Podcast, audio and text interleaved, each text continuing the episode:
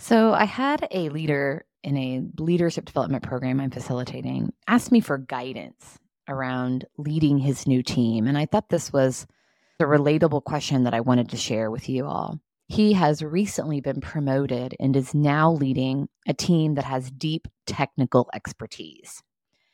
You may have been there before. I know I have. And he said, these individuals know so much about their data the technical aspects of the work that we're doing. And I don't know nearly as much, but I'm here to lead them. How do I do that without the technical expertise?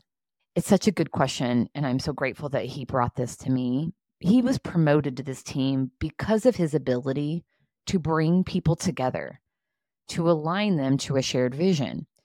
So I reminded him that his leadership is not about what he knows, it's who he is.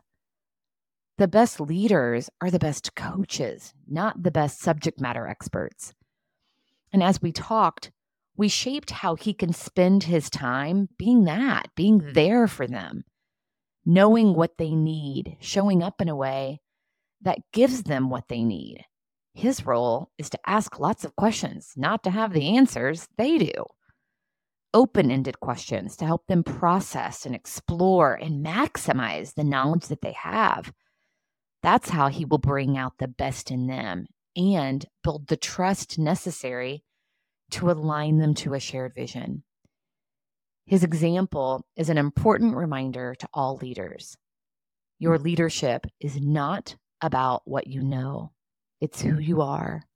We lead from the essence of who we are as people so put your focus on being more of you.